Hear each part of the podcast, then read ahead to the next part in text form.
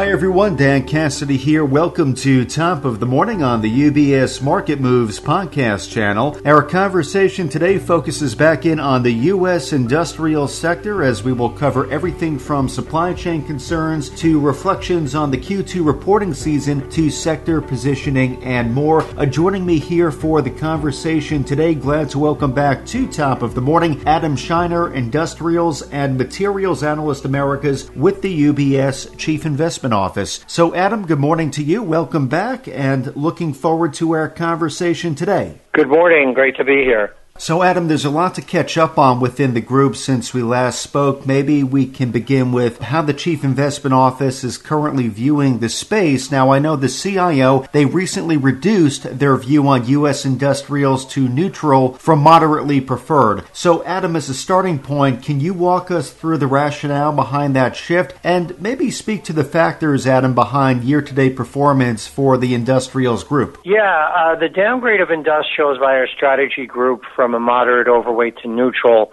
was first to take some cyclicality in our positioning uh, in the strategy group down somewhat.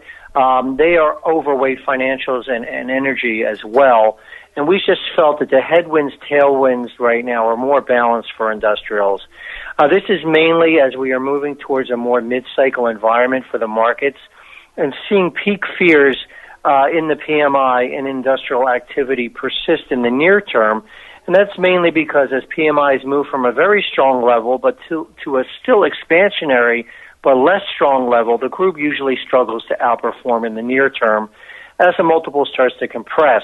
Now, valuations are still somewhat above average, so that's not a major catalyst right now. Uh, so, uh, where we are is neutral. I would say if we see stronger growth or valuations that are somewhat more attractive, that could make us more constructive on the sector overall. Now, in terms of year-to-date performance, the group has lagged the market about 3% year-to-date. And that's really a tale of a very strong first five months of the year as the economy really started to gain steam after the COVID lockdowns. But the group has lagged over the last few months due to, again, to fears that we are entering more mid-cycle and fears of overall peak activity. Now, I would say the Delta COVID impact also hasn't helped areas of the group like aerospace recently as well, and has contributed to some lagging the market uh, since uh, Delta has really picked up steam. Uh, so far this year, the machinery, building products, and construction stocks have been the strongest, uh, with the transportation and aerospace areas lagging the most. Okay, so Adam, now that we have a better sense in terms of how we got to where we are today with respect to year to date performance, the factors that have been driving performance, maybe we can look forward a bit. So, Adam, on a going forward basis, what would you say are the risks to be mindful of specific to U.S. industrials? And what is your performance outlook for the group for the balance of the year, Adam? I would say, in terms of risk, the obvious one is if that growth were to slow more precipitously than we expect uh, if we see the PMI manufacturing indexes pull back further, uh, further closer to more of a, a slowdown recession level, uh, that could put earnings growth at, at risk. That doesn't seem likely right now as the Fed is more worried about inflation and growth being too fast. But I would say if the COVID variants do impact growth or issues with getting labor, a supply chain, et cetera, do slow growth more than is forecasted, that's a risk for the sector. Uh, the other risk uh, highlighted is the supply chain. We are seeing problems get worse in the supply chain through increasing delays at the ports that are now the highest all year and are imp- impacting rail volumes, which could cause a shortage of goods and higher costs in terms of logistics, uh, and just more scarce products that could drive up raw material costs in the back half of the year. Now, this wasn't helped by Hurricane Ida, although that doesn't seem to have a huge impact, but it does show that another storm coming, uh, if that were to happen, could further really exacerbate uh, problems in the supply chain. I would say nothing uh, about this is really factored into the company's outlook as far as labor getting getting worse or supply shortages getting worse. Um, that would be a further negative. And then finally, China slowdown is is a risk I'd highlight here. Uh, we have seen the economy and manufacturing activity in China moderate in recent months. Uh, some is the recent lockdowns from COVID are hindering activity again. And I would say, given how important China is to the supply chain and overall global industrial growth, growth a faster slowing here would be incremental negative to our base case. We've seen China PMIs pull back somewhat in recent months, so that does bear watching. Across the country. Uh, although they do look like they're taking actions to, to boost credit uh, to stabilize uh, activity. Now, in terms of performance for the rest of the year, uh, we again are looking more in line with market performance. However, the risk we outlined again can't get worse, or we could see some underperformance. And a lot depends on working out these issues in the supply chain and the spread of Delta variant getting more under control here uh, for the group to to continue to perform. I think in line with the market. Now, with overall prior waves of infection, we expect to see the variant, Delta variant, peaking out here in the next couple of weeks or, or month. Uh, and we would expect to see a, a bounce back in the aero, aerospace, and airline group in the fourth quarter. So that's one area that that um, we think we can get better performance uh, in the second half. Now, peak fears could keep pressure on the early cycle areas for a bit further, but again, as we get closer to 2022 and get more visibility there, that should help second half performance as well.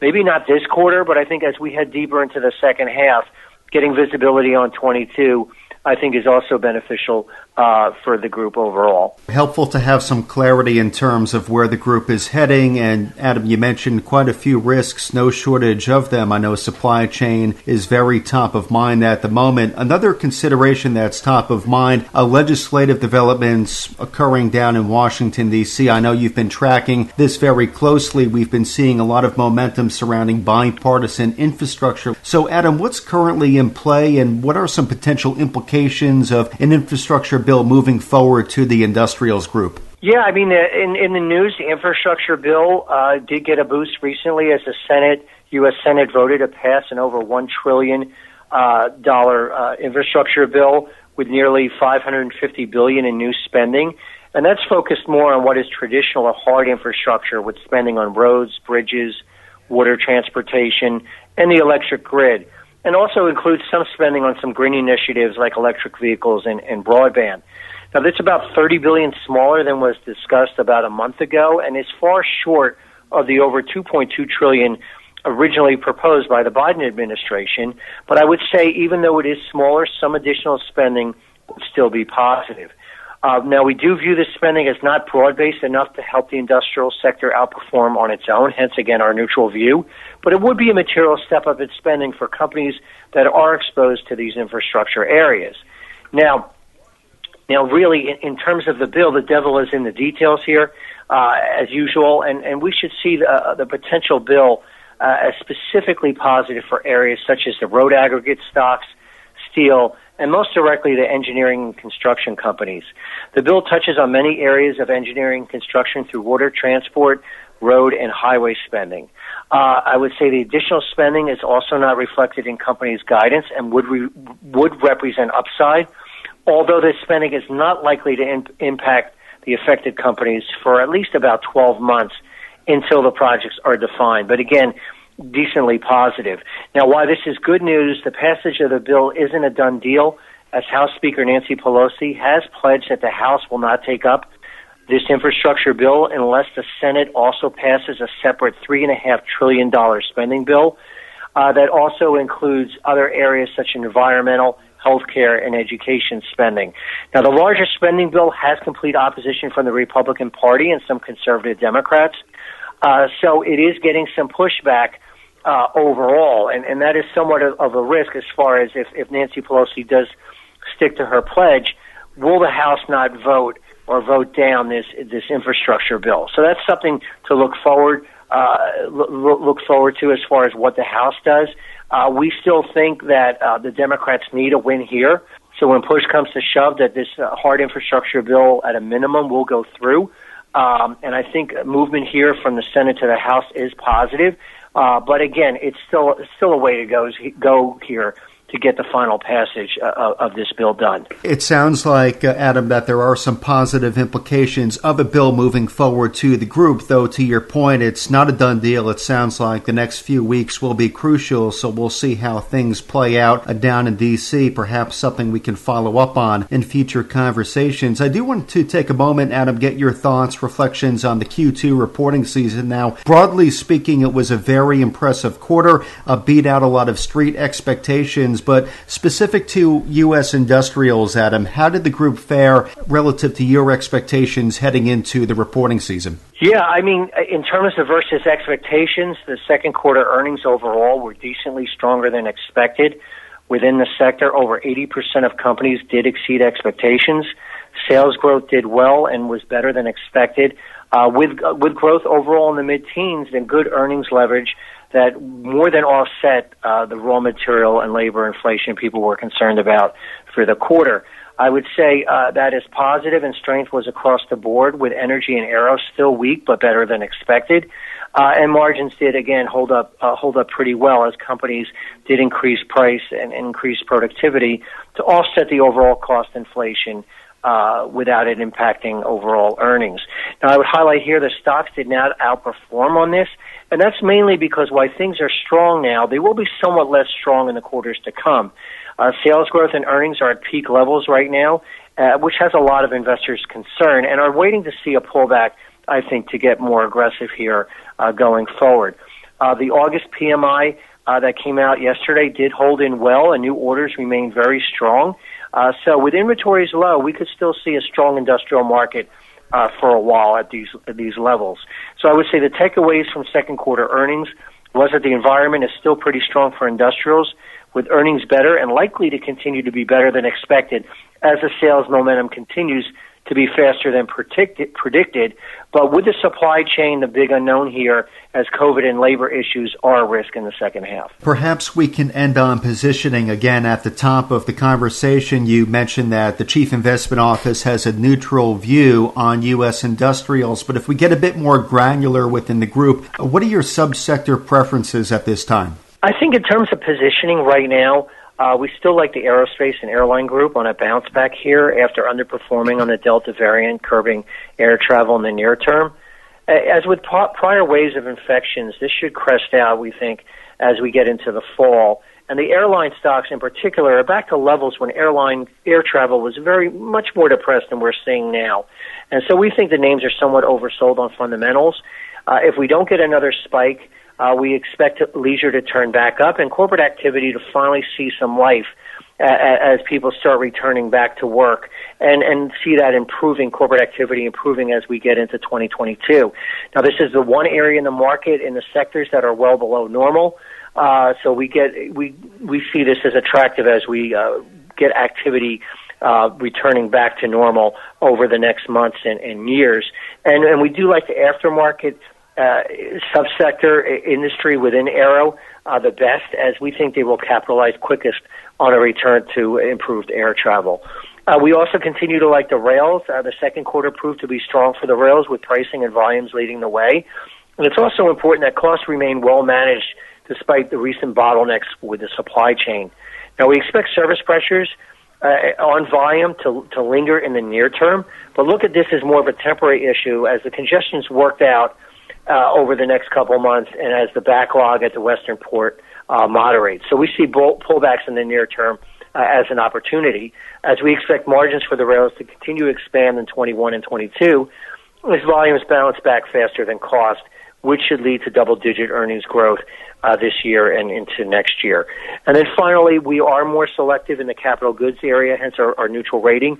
Uh, but we do like companies with more self-help in terms of restructuring, uh, focus on margin improvement, uh, the rebound in energy, or M&A to, to boost growth uh, going forward. Well, Adam, it was a very productive conversation today. Great catching up with you. Uh, several items we touched on. Uh, we'll be curious to see how they progress, namely infrastructure legislation, what comes of those negotiations in D.C. So, looking forward to some follow up conversations. Though, Adam, thank you again for your time and insights today. Appreciate it as always. Thank you. And again, today we've been joined by Adam Shiner, Industrials and Materials Analyst Americas with the UBS Chief Investment Office. So, as a reminder to our clients and our listeners, the UBS Chief Investment Office does author a variety of publications and blogs that touch on timely market developments, asset classes, and portfolio allocation. These resources can all be located on ubs.com forward slash CIO, including, of course, the publication which Adam has been making reference to during our conversation today, the most recent U.S. Industrials Equity Preference List update. This was updated as of August 23rd. So for clients of UBS, you can contact your financial advisor if you would like to receive a copy of that publication directly. Top of the Morning is part of the UBS Market Moves podcast channel, which is available where podcasts are found, including on iTunes, Spotify, TuneIn, Stitcher, and Pandora. Visit ubs.com forward slash studios to view the entire podcast offering, as well as the new UBS Trending video series. From UBS Studios, I'm Dan Cassidy. Thank you for joining us. UBS Chief Investment Office's investment views are prepared and published by the global wealth management business of UBS AG or its affiliate, UBS. This material has no regard to the specific investment objectives, financial situation, or particular needs of any specific recipient and is published for informational purposes only. As a firm providing wealth management services to clients globally, UBS AG and its subsidiaries offer both investment advisory services and brokerage services. Investment advisory services and brokerage services are separate and distinct, differ in material ways, and are governed by different laws and separate arrangements. In the USA, UBS Financial Services Inc. is a subsidiary of UBS AG and a member of FINRA SIPC. For information, please visit our website at ubs.com forward slash working with us. For a full legal disclaimer applicable to the independent investment views produced by UBS, please visit our website at ubs.com forward slash CIO dash disclaimer.